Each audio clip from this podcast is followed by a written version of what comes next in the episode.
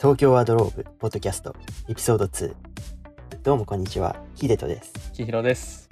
今回の話題は前回に引き続き2021年 SS コレクションについてお話ししていこうかなと思っております。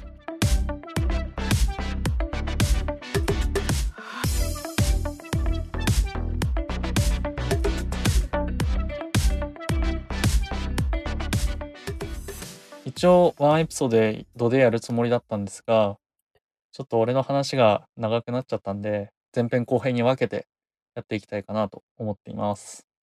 僕が今回考察していこうかなって思うブランドはバレンティノとドリス・バンノッテについてなんでまずバレンティノについて言及していきたいと思いますまずじゃあバレンティノがどういうブランドかってのを簡単に説明していこうかなって思うんですけどバレンティノは1960年に北イタリアで生まれたバレンティノ・ガラバーニさんっていう人が設立したイタリアのラグジュアリーブランドですね。で、バレンティノ・ガラバーニさんは、まあ、1960年にバレンティノを設立してから、えーっと、約10年くらいで世界に知られるラグジュアリーブランドにまで成長して、まあ、その後何度か4度くらい投資会社とかに買収されていくんですけれども、今は、えーっと、買収されて、2008年にバレンティノ・ガラバーニさんは、えっ、と、バレンティノのファッションデザイナーを引退して、今は、ピエール・パオロ・ピッチョーリさんっていう人が単独でクリエイティブディレクターを行っているブランドです。初めて聞いたわ。ピッチョーリさん。ピッチョーリさんね、なんか、うん。すごい有名な、それこそ JW アンダーソンみたいに色男なんだよね。へえ。かっこよくて、ちょっとね、ストリート感もあるけど、うんうん。なんかバレンティノのそのエレガンスさってのも損なわないような、ブランディング作りがうまい。で、バレンティノがペルミラ社っていうのにうん。買収された時に、バレンティノ・ガラバーニと一緒にずっとマネジメントを行ってきたジャン・カルロ・ジアメッティさんっていう人がいて、まあその二人がそのバレンティをずバレンティノをずっと牽引してきたんだけど、ちょっとそこの買収された会社とその二人がうまく折り合いがつかなくて、二人とも辞めちゃってから業績がずーっと悪化してて。なんか日本の百貨店とかでも、フロアあるじゃん。なんでもないフロうんア。1階とか2階とかにあるような、うん。その寄せ集めみたいなとこで売られてたようなブランドだったんだけど、へえ、そうなんだ。そうそうそう。一時期なんかそこまで下がって、うん。で、それで、マリア・グラツィア・キウリさんっていう人と、二人でうん。ピエール・パオロ・ピッチョーリさんがクリエイティブディレクターに就任して、そこからカモフラージュ柄なんて言うんだろう。迷彩柄とか、うん。今で言うスタッズ、そういうのを二人でどんどん。発表して、バレンティノが伸びたっていう経緯があるんですよね。スタッズってさ、じゃあこのピッチョーリさんが打ち出してたっていうことなの？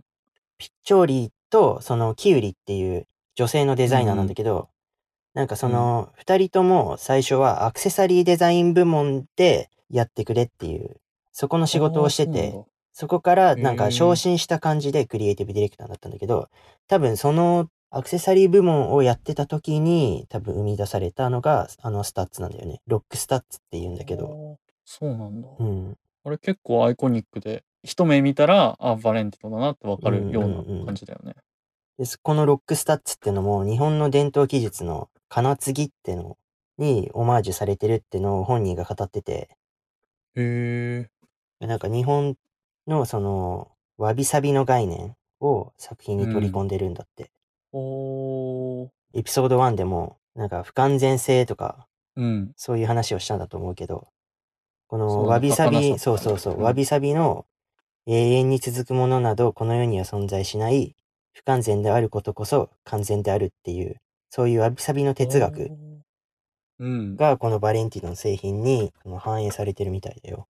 へえ。不完全であることこそ完全である。かそう。哲学だよっねこ。いいな。かっこいいな。うんうんで、そう、ピッチョーリさんがそのストリートカルチャーってのになんかすごい、あの、インスピレーションを受けて毎回コレクションとか作ってるんだけど、そうんうんのストリートカルチャーってのにもこの完成されてない美しさがあるっていうことが完璧って語ってて、その、ん。完成されてないことが何よりアイデンティティになると思うって本人が語ってました。そうなんだ。うん。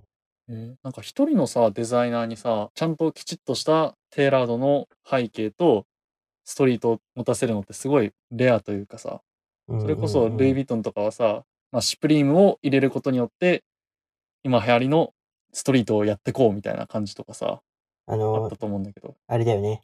ルイ・ヴィトンでも、オフホワイトの、もうゴリゴリのストリートのオフホワイトのディレクターやってたバージルを入れて、うんまあ、改革していくとか、なんかそういうあれだよね。そう。だから、外から取り入れた人材を使ってストリートを表現していかないといけなかったのに、ピッチョーリさんは両方ともにエレガンスとストリートっていう両方ともの素養というか知識を持ってるから一人でできるっていうのがすごいなと思った。うんうんうん。そうだね。で、このピッチョーリさんにフォーカスしていくと、ピッチョーリさんうはん、高校卒業した後にローマのヨーロッパデザイン学院っていうのに入学してて、その後に、えっ、と、イタリアのブランドのフェンディってとこに入社して、ここでアクセサリーラインを担当してたんだよね。で、そこで出会ったのが、バレンティノでも一緒にクリエイティブディレクターをしてた、キュウリっていう女性のデザイナーなんだけど、うん、さっき言ってた人。そうそうそう。で、その人と一緒に退社して、バレンティノに入って、2008年からクリエイティブディレクターに2人で就任してるんだよね。で、キュウリさんは2016年にディオールの方に行って、うん。で、なんかディオールがやっぱアクセサリー部門を伸ばしたくて、キュウリさんをヘッドハンティングしたんじゃないかっていう、へえ、そういう噂もあるっていう。そうなんだ。えっと、ピッチョーリさんは、うん。このクラフツマンシップってのもすごい尊重してて、あー、そうなんだ。そう、なんか、そのロエベとかとも通ずるようなとこなんだけど、うんなんか職人たちとかそういうのと連携することで、基本を理解することで既存のルールを打ち破っていくみたいな。ほー。それこそなんかピカソとかめちゃくちゃ絵うまいけど、めっちゃ崩した絵描くみたいな、そういうやっぱ芸術にはやっぱ一貫して基礎を知って崩すみたいなとこはあるよね。まあそんなこんなで伝統を深く理解することで、まあその伝統を、伝統から生まれる閉塞感をどのように打破していくかで自由な発想力をもたらしていこうっていうことを考えながら新しい美しさってのをうん。どんどん想像していってるデザイナーで、そういう考え方をもとに今回の21年の SS コレクションに注目していくと、今年のコンセプトはですね、今あるべき姿はどういうものかってのに向き合って、その自分のアイデンティティとか、その多様性、そういうのを発信していくコレクションになってる。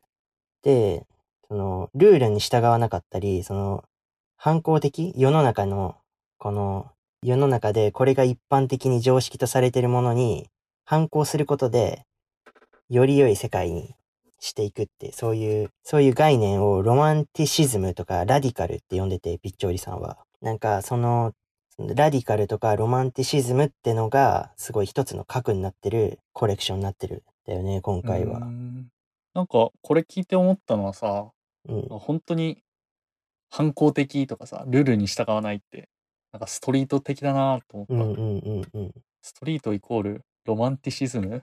うんうん。ワンチャンあるかなないか。いや、けどもう、それ、そういう考えで合ってると思うよ。まあ、俺がピッチョーリさんじゃないから、こう合ってると思うよってのもおかしいけど。で、今回の、その、そういう一つの核があって、で、今うん。回この、コロナって影響があって、本当は大体パリでうん。行われるコレクションだったんだけど、うん。えっと、ミラノで行われて、これ金物工場、金物の鋳物工場で行われたんだけど、元、元金物の鋳物工場で行われたんだけど、すごい武骨な空間なんだよね、コンクリートの。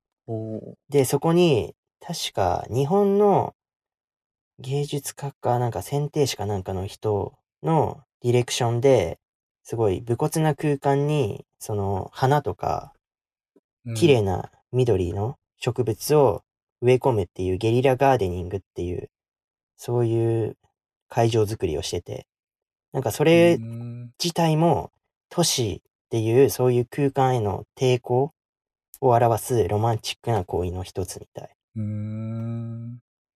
なんか、人類滅亡後みたいなイメージ。ああ、まあ、そそういうのもあんのかな。けど、服からはそういうのあんま感じられなかったけど、確かに全然デストロイじゃなかったね。そういう考えもあるよね。で、コレクションの全体的なイメージとしては、20年の SS コレクションは結構派手な色使いとか、うん。崩したスウェットとかパーカーとかそういう品物が多かったんだけど、今回は結構色もまとまりがあって、流線型なんかゆったりとしてるリラックスフィット。で、クチュール感っていう、なんだろう、仕立て服のようになんかすごい手の込んだものとか派手なものはちょっとあまり見られなかったね。その代わりに、まあ、ディティールとしてなんかレースとかクロシュ編みとか、クロシュ編みって鍵編みみたいに大きいニット、大きい編み目のニットとかその枕目っていう糸、糸っていうのかな、糸をこうやって編んだようなもの、そういうクラフト感を感じるもの、職人気質を感じる人間味のあるものが共通して見られたのかな、今回は。で、このさっき言ったレースとか、そのクロシュ編みとか枕目ってものが結構見られるんだけど、これはなんかヒッピーの象徴でもあって、あ、そうなんだ。そう。なんか、鍵編みとか、花柄とか、そういう、ヒッピーの象徴でもあって、なんかそういうのを、うんと主張しすぎない形で、バレンティノのエレガントな、ロマンティックな感じで、結構なんか現代風に再構築されてるんだよね、今回のデザインは。うん、確かにこのクロシュ編みうん。の使われてるルックとか見ても、なんかよーく見ないとわかんない。まあ画像だからからもしんないけど、よく見ないと大きな網なのかなみたいなわからないね。うんうんうん。で、パンツに注目していくと、ショートパンツのルックが多いね。ショートパンツと、あとは、スラックスも結構あるんだけど、うん。センタープレスが入ってて、ゆったりめの太めのシルエット、ワイドパンツ系だよね。で、あとは、クロップドとかじゃなくて、結構うん生地使っ、生地長めに取って、ドレープ感で落としたりしてる印象がある。うん。え綺麗だね。うん。ストリートとテーラードのうんちょうどいいところうん行ってる感があるっすね。で、バレンティノはね、その、JW とかロエベと違って結構テーラードとかブレザーの取り入れたルックが多かったんだけど、ジャケットとか入れるときは必ずシャツを出したり、は、うん。ショートパンツにしたり、うんうん。なんかそういう風に、あと絶対スニーカーにしたり、なんかどこか崩して、あとそのブレザー自体も絞りとかなくて、ウエストにかけて。うんうん。ストンって落ちる、落ち感ある感じで、ゆったりとしてるリラックスフィットで、まあこれは、あれなのかな、テーラードっていう流行も少しあるのかもしんないけど、リモートワークとかそういうのが増えて、そういうのもちょっと関係してんのかなっていう、そういう個人的な観察はしてます。そうだね。なんか肩がすごい構築的で人体に沿ったような感じじゃなくて、ちょっと肩落としてるような感じ。ラインがちょっと落ちてるような感じで、全体身幅のゆったり感とかも含めて、カーディガン的な印象もあるよね。うんうんそうだね。それこそ、なんかジャケットとかは、あの、ボタンの位置がすごい低くて、うん。すごい V ゾーンが深いんだよね、今回。うんうん。で、この V が深いのって、南イタリアのちょっとラフな感じのテーラードとかにこういう感覚が結構見られるんだけど、やっぱこのラフさってのを、やっぱこの、ボタンの位置下げたりすることで、やっぱ演出してんのかなっていう。うん。確かに、三つボタンでどんどん上に行けば行くほど、イギリスのめちゃめちゃ古いコートのような印象になるからね。すごいクラシックな印象になるからね。うん確かに下げれば下げるほどってっていうのはわかるわ。まあ、ルックとしてはこんな感じで、あと、すごい印象的だったのが、色使いってのがあって、うん。あとプリント今年やっぱあの JW でもあったけど、フラワープリントがなんかすごいトレンドの一つになってると思うんだけど。これピンクの花、これ何の花なのかな？これなんだろうね。バラユ、リ系？バラかユリバかわかんないけど、この1972年にバレンティノが出したドレス、黄色いドレスに描かれてるピンクの花から着想を得て作ってるみたいなんだけど、おう。で、それでやっぱ今年のあのトレンドカラーがイルミネーティングイエローとかうん。あるじゃん。やっぱそういうの、そういう色とか、あとうん。明るい紫とかね。ちょっと派手めがそうそう流行色だよね。ミントの色とか、すごい、なんか、コーデにそういう色を一色入れて、やっぱこの暗い世の中だからね、明るさっていうものを表現してるのかな。うん。今までずっとモノトーンが流行ってたけど、それプラス一色派手なの入れようみたいな感じだよね。うんうんうん。年と今年の春夏っていうのは。で、このフラワープリントと通ずるんだけど、この72年のバレンティノのドレスから着想を得たっていうことで、すごいノスタルジックな雰囲気があるんだけど、この、うんうん今回はバレンティノね、リーバイス517ってのとコラボしてて、517っていう型のデニムと、おー。これもね、なんかね、ブーツカット気味なんだよね。シューズから、しあの、下の幅が、シューズに合わせて、膝から下が幅広になってて、ちょっとね、ブーツカットとか、ベルボトムとか、そういう70年代の、この還元主義的思考。70年代がまた新たに、そのトレンドの流れとして、また再興してきてるんじゃないかなと思って、で、この96年ってのはなんかすごい、なんか大切な年で、アポロ11号が飛んだ可能性の年。うんあと、うんベトナム戦争の、えっ、と、出兵に抗議してた年。あと、なんか、それに通じて、なんか、ヒッピームーブメント、このピース、あの、せ世界平和を望む人たちの平和的な集会、ウッドストックっていうのがあったんだけど、うん、なんかそういうのが盛んに行われてた時期で、で、デニムっていうのも、労働者がずっと着用してた衣服ってことで、なんか民主的な衣装の一つになるんだって。そうだね。あの、ゴールドラッシュの作業着としてそ、どんどん広まったっていう経緯があるからね。う。で、そのだから労働者の若さとか、うん。独立性を象徴する普遍的なユニフォームでもあって、なんかそういう兼ね合いで、70年代のファッションの最高っていうとこから、世の中に対する抵抗とか、コロナで感じてる閉塞感の自由とか、なんかそういうのを表したいんじゃないかなっていう。で、そこがやっぱ最初に語ったピッチョーリの考えと、やっぱ通ずるとこなんじゃないかっていう、こういう考察をしたんですけれども、うんうんうん。まあ今回のコレクションはまあこんな感じでテーラードっぽいものを入れつつ崩してもやっぱパンクパンクではないか 世の中へのアンチとかそういううん。そのトレンド70年代のトレンドってのも混ぜてそういうのを今回のコレクションで表現してるんじゃないかなっていうのが僕の感想でした。なるほどね。なんか、コレクションテーマが発表されてて、それに沿って見ていくと、全部理由が分かって面白いね。うん。なんか、、このディテールはこうだ、みたいな。うんうん。やっぱ芸術の一つじゃん、ファッションも。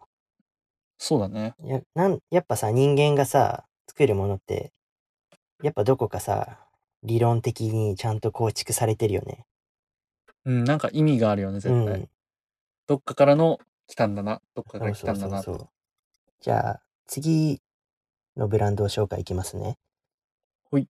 で、次僕があのご紹介するのはドリス・バンノッテンなんですけども、ドリス・バンノッテンは、えっ、と、ベルギーのラグジュアリーブランドで、ドリス・バンノッテンさんが作ったブランドです。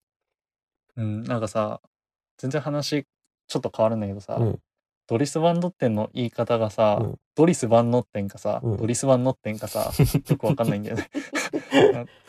それはどうなんだろうね。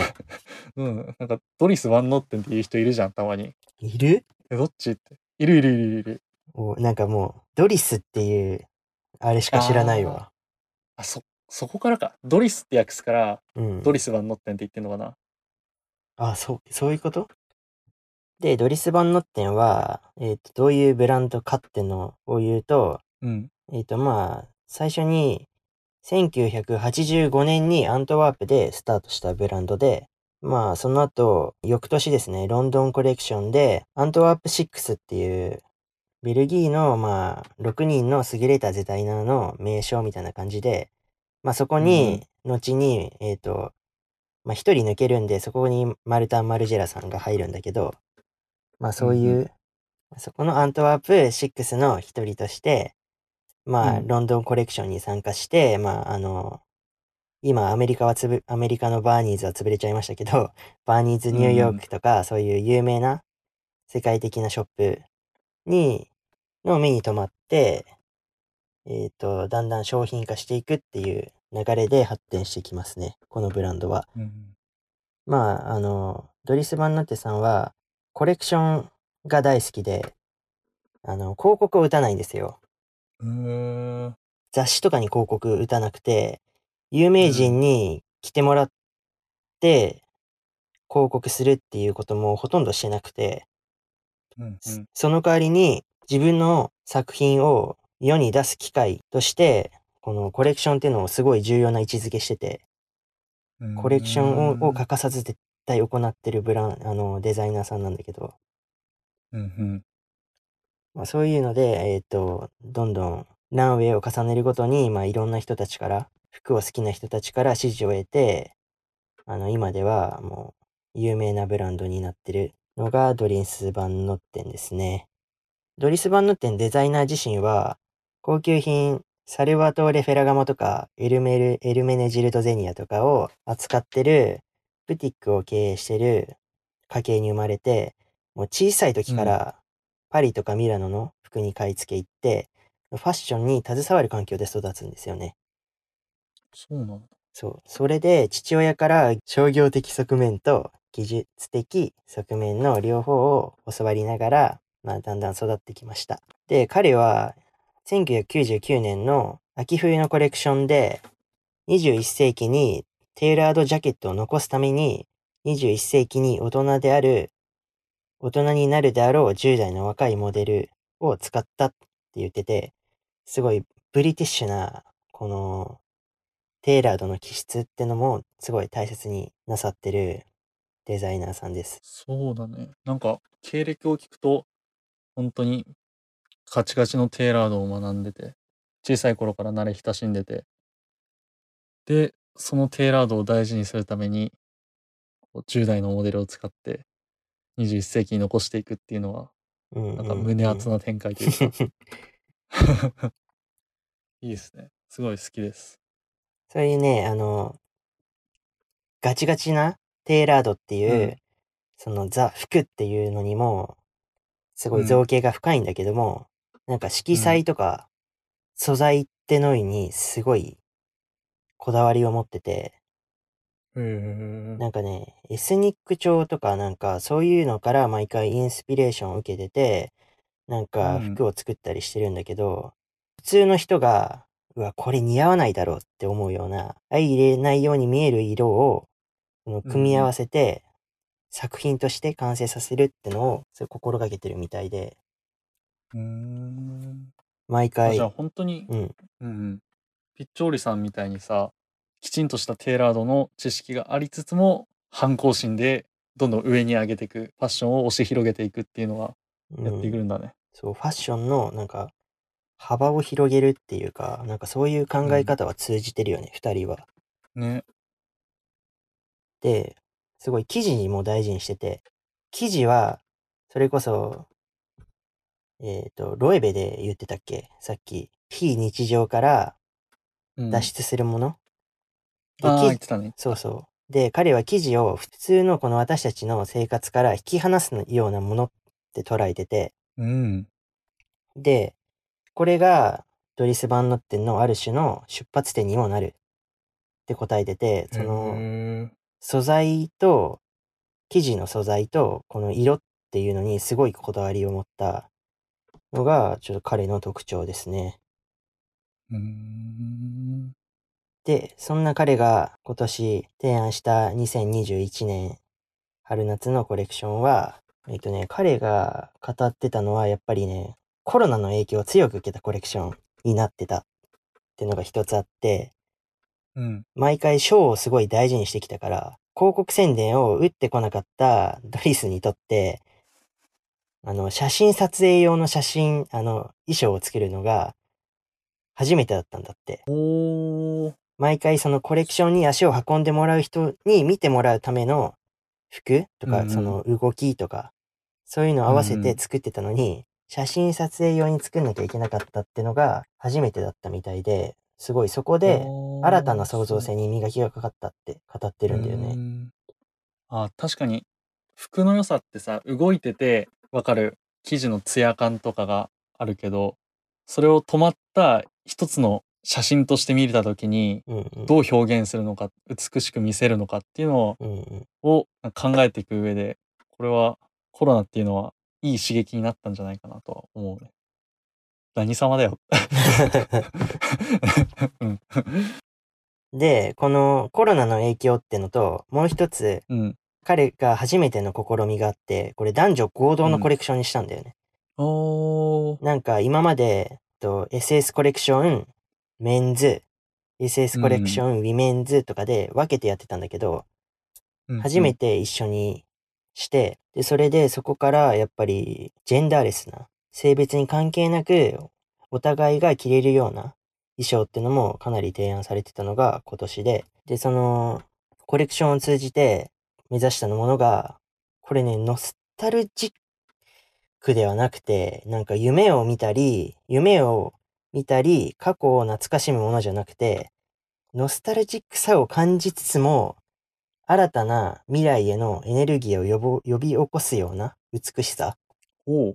なんか未来へ向かうエネルギーを与えてくれるような服ってのを、すごいなんか今年のコレクションの目標にしてて、うーん。確かに全体的にエネルギーを感じるというか、色使いとかね。うん、強さを感じるよね。で、なんか1920年代に、あの、ニュージーランドのレン・ライさんっていう画家がいたんだけど。なんかそのサイケデリックな太陽とか月とか光の線とか、なんかそのヤシの木とか、そういうなんか、なんて言うんだろうな、60年代後半とか70年代のこのサイケデリックな感じを感じさせるような見た目なんだけれども、なんかそういう強い色使いで懐かしむんじゃなくて、新たなエネルギーを与えてくれるようなものをあの作ることになんか心がけてたみたい。色合い的にはそのヒッピームーブメントで使われてた色合いが多いんだけど、全然さっき言ってたように昔っぽい感じはないね。あ、70年代っぽって感じはないね。うん。色使いとかはあるけどね。うんうん。一目見て、あ、最初に思うのが70年代だなとは思わないよね。うんうん。なんかよく見たら、うんあ、これはこれはこれはっていう感じで。なんかそれこそグッチとかみたいにさ、ザ・レトロって感じじゃないよね。そうだね。そういうことを言いたいのかなこれって。遠回しにグッチディス。グッチディスではないと思うけど。グッチディスではない。ミケーレさんもミケーレさんでね、あの、素晴らしいデザイナーなんで。で、コレクションの、まあ、特徴としては、やっぱバレンティノと通ずるとこがあって、やっぱ、バミュー、うん、ショートパンツとかバミューダってのが多いよね。そうだね。さっきの両方とも見てきたけど、こんな感じのシルエットですよ。確かに。うんうん。パンツは。ちょっと細めっていうのかな。まあ、ちょっと締まったような感じで、本当にテーラードの綺麗なパンツの下をぶった切ったようなイメージ。うんうんうん。で、このバミューダってのも、なんか1970年代に流行したアメリカのリゾートファッションみたいで、やっぱこの70年代ってのをやっぱ今のファッションシーンってのはかなりこの切り取ってるのかなっていう印象は感じたね、今回。流行を回るとかよくわかんない人言ってるけど、うんガチで回ってるね。うんうん で、あとは全体的にリラックスフィットだったね。うんうん。で、あの、JW アンダーソンとかロエベとかとも通ずるけど、生地を大胆に使ってて、すごいなんかうん、揺れとか、動けない分、静止画の分、多分、この布を大胆に使って、この揺れとかを表現したかったのかな。そうだね。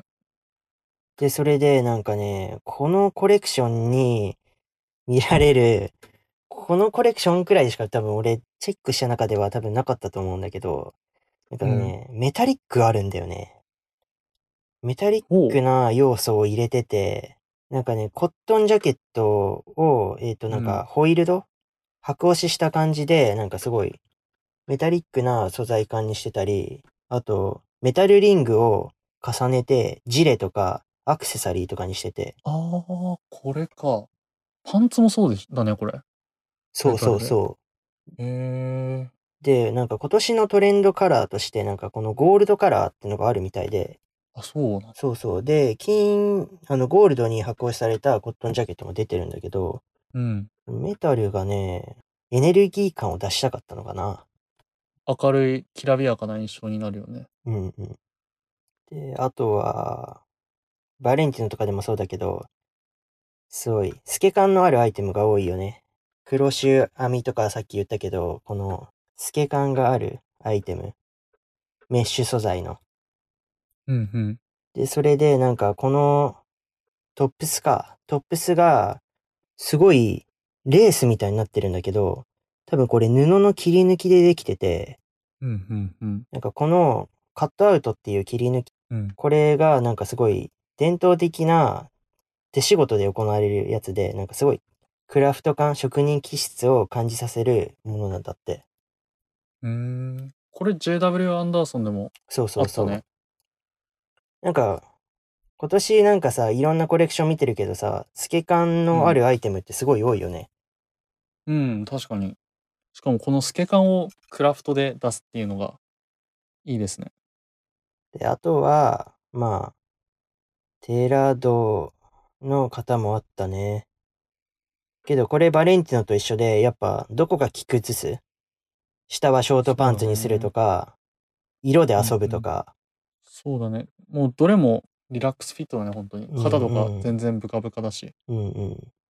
素材で遊んだりね、なんかコットンのちょっとペラペラした素材で作ったり、なんかナチュラルなシワ感のある風合いだね、これは。うんうんうんうん。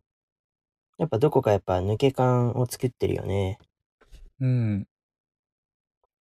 で、さっきも言ったけど、そのレンライさんのこのサイケデリックなプリント。このシャツいいな。こうい。うていうか、この色合い、さっきのさ、JW アンダーソンのニット、サイケながらのニットとすごく似てる。ああ、なんか色使いはちょっと通ずるとこあるかもね。うん。でやっぱこのプリント柄ってのもやっぱ一つのトレンドだと思うんだけど、うん。このルックでね、ちょっとね、写真が暗くて分かりづらかったんだけど、なんかパーカーのジャケットがあって、それはなんか裏と表に、なんか表だけにプリントじゃなくて裏にもプリント加工が施されてる、なんかすごい最先端な加工技術を使って作ってる服があるらしくて、へなんかそのプリントとかにもすごいこだわってるんだよね、こ今回の。そうなんだ。そうそう確かになんかこの、あ、そうだね。これはバレンティノか。バレンティノのプリントもさ、すごい色鮮やかで綺麗だね。うん。シャツとかも、パーカーとかも。まあ、全体的な総費、うん、総費はこんな感じで、まあ、靴は、あのね、結構ね、うんサンダル取り入れてるんだよね。で、ベルトサんンダルっぽいのか、なんか写真が暗くてよく見れないんだけど、ちょっちょっと暗いね、これはと、。そう。た多分ベルトサンダルっぽいんだけど、同じような形。なんか今年なんかそういうサンダルも結構流行ってるみたいで、まあ、去年の夏ぐらいからもたくさん履いてる人いたけど、まあそういうトレンド感もあるのかなっていうのが、まあ今回のコレクション、ドリスの感想はそんな感じですね。なるほど。じゃあ、ちょっと、両方とも見てどうだった？二つに共通点とかあった？ヒデとか調べた二つに。このドリスとバレンティノの共通点といえば、うん。見た目、ビジュアル的な見た目で言言ったらやっぱ、まあ、全部ビジュアルなんだけど、ショートパンツ。うん。ショートパンツやっぱ目立ったよね、今回のコレクション。なんか、いろんなブランドでもあったと思うけど。去年よりも全然、フルレングスのパンツが減ってるって感じはした。うんうん。あと、フルレングスがあっても、あれだよね。うん、全部太めだよね。今年は。そうだね。太めでちょっと、ゆったりしてるものとか、うんうん。あと、ちょっとミリタリーの要素入ってるものとかで、ちょっと崩してるイメージはあった。で、これ多分、キヒロの、あの、ジョナサン・アンダーソンさんにはなかったと思うんだけど、テーラード感ってのもちょっと感じてて、やっぱジャケット系も取り入れつつ、その、うん。パンツ太めだけど、センタープレス入って、やっぱスラックス感は残す。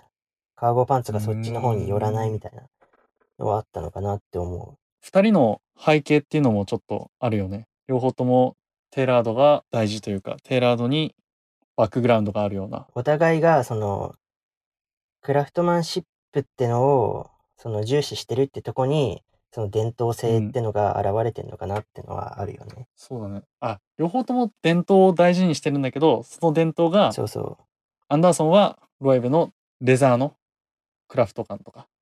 だけど、このピッチョーリとか、このドリスは、あの、テーラードにバックグラウンドがあるから、テーラードを重視するっていう感じなのかな。まあ、あとは、あの、透け感だよね。シースルーのものうん。が多かったね。それとは、あと、色使いか。なんか、ちょっとどっちのブランドもかっちりしたものも入れてたりして、そこ色で崩したり、なんかそういうのもあるよね。そうだね。まあ、完全にガッチガチっていう装いは一個もなかった気がする。うん。なんか、色使うけど、うん。なんじゃこりゃって感じじゃなくて、色を入れることでまとめてるって感じだよね。そうだね。色を入れることで、かっちりしたものを崩してる。うんうん。だから、かっちりしたものに、逆に言うと、かっちりしたものに色味が入るから、バランスが取れるっていうのもあるよね。そうだね。で、あとお互いの共通点として感じたのがやっぱり政権へのアンチテーゼ。あとこのうん自由を求めたり、多様性。うん。そういうのを求める。やっぱなんか今っぽいよね。ちょうどブラックライブズマターとかさ、いろいろあったじゃん、う去年も。まあ、某大統領とかね。うん、あと今、森さんの発言で世界中でいろいろ波紋が起きてるけど、うん。やっぱなんかそういうとこ、今世間がそういうのに敏感になってる時期。うん。で、そこでやっぱファッションシーンの流行としての70年代と、その、彼ら自身のこのデザイナーのずっと思ってたパンクとか、そのアンチっていう考えを、このコレクションにいい感じに融合させて表現してたんじゃないかなってのは思ったね。今回の。コレクションを通じて。じゃあ、二人の、今回の共通点。まあ、見た中で、4つのブランドを見てきた中で、やっぱりさっき言ってたように、ショートパンツ、バミューダのみたいな形のパンツ、うんうん、カジュアルに寄りすぎないようなショートパンツが多かったと。うんうん、そして、セブンティーズ、バミューダパンツもそうだし、70年代のヒッピーのような装い、サイケとか、うんうん。タイダイとか、うんうん、デニム、そういうのが目立ったと。うんうんうん、あとはリラックスフィット。テーラードでもちょっと肩を落としたり、身幅持たせたりして、あとボタン位置下げたりとか、うんうんうん、あとポケットつけたり、うんうん、色、色入れたりとかして、テーラードでもゆったりさせる。うんうん、かっちりとさせすぎないっていうのがあったね。うん、そうだね。うん。どう？なんか、他の多分、服好きだから、うん、違うブランドも、まあ、そんなに深く調べなくても、ちょくちょくチェックしてると思うけど、なんか、うんうん。今回のコレクションであった、なんか、今回こういう感じかな、みたいな。いや、なんかね、やっぱりゆったりっていうのは間違いない。うん。あと柄がね、多い。あ柄と色数。そうだね。なんか、フラワープリント系やっぱ多いよね。あの、多い。フラワープリント多い。JW でもあったけど。デザイナーみんな都会済みで自然見たくなっちゃったよみたいな。だから花柄の服作っちゃえみたいな感じ それかもう、うんあの、世の中が暗いから、うん。その、花で明るさを表現したかったのか、そうだね。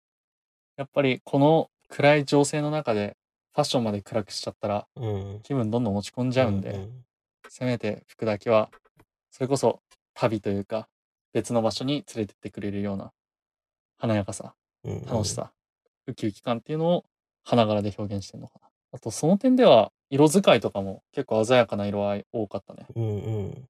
今年はなんか、流行色がなんかすごいあれだよね。一番の流行色は、イルミネーティングイエローイエローと、あとなんだっけ、うんアルティメットグレーみたいなやつ。まあグレーと、ああの明るい黄色あったけど、まあなんか、その他の色でもなんかすごい鮮明な色彩が多かったよね、今年は。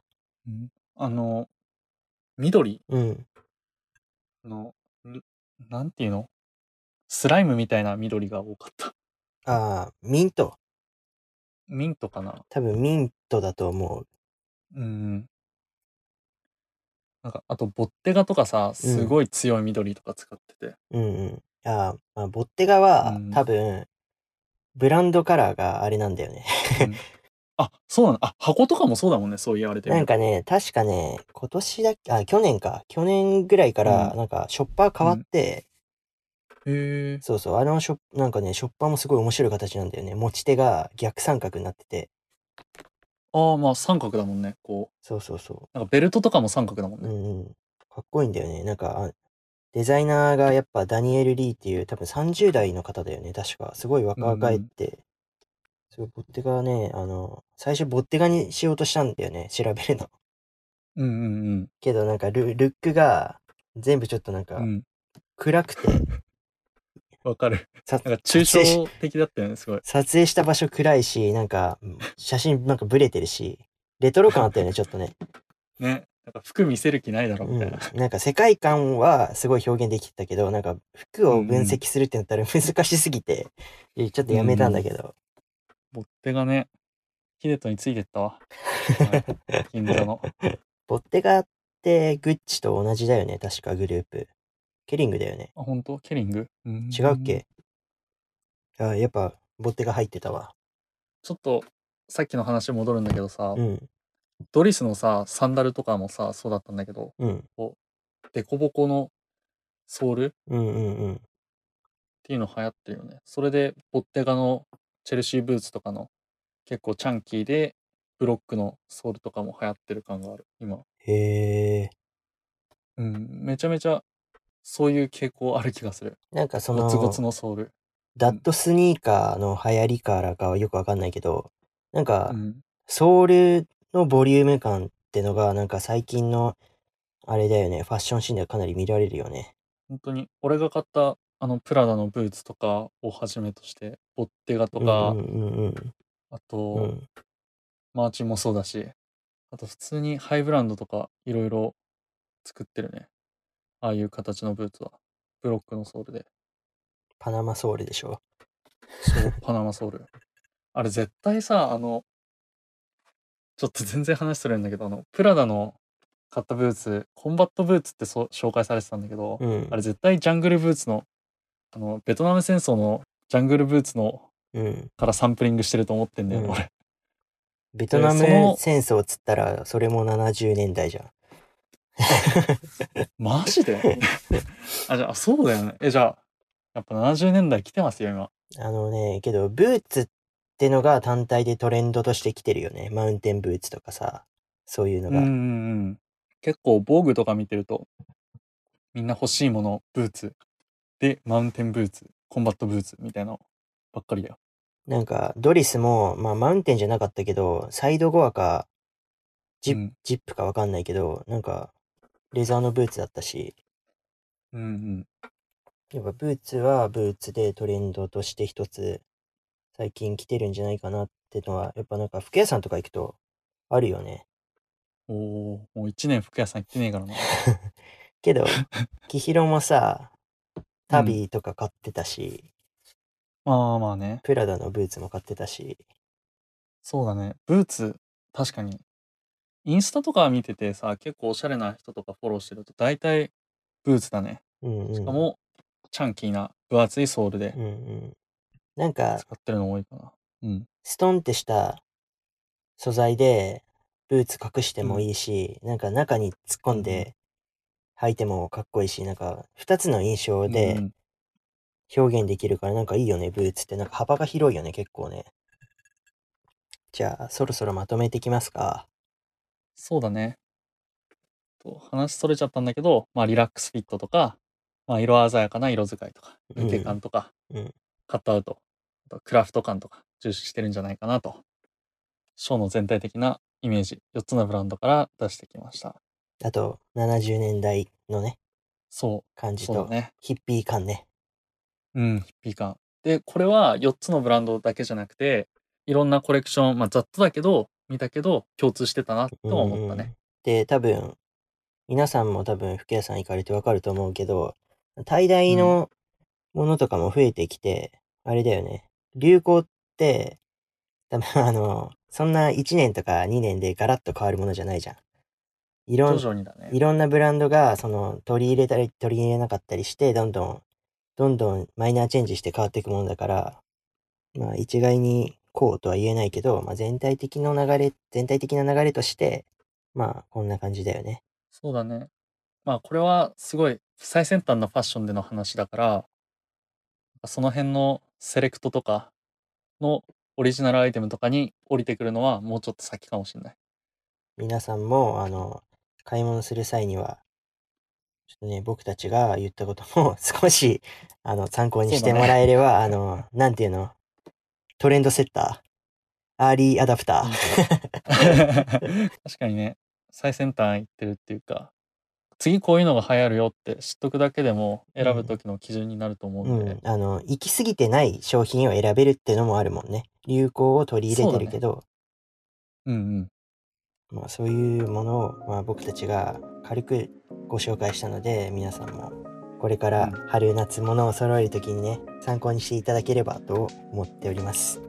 はい、ぜひ参考にしてください。あと、ポッドキャストの他にブログとかインスタとかツイッターとかも最近始めたんで、よろしければフォローお願いします。配信してほしいことがあれば、Twitter でも DM でも、インスタでも何でもいいんで、連絡していただけると、こちら側も嬉しいです。本当に嬉しい。あの、何かフィードバックがあると本当に励みになるので、お願いします。じゃあ、そんな感じで今回ははい、長々とありがとうございました。ありがとうございました。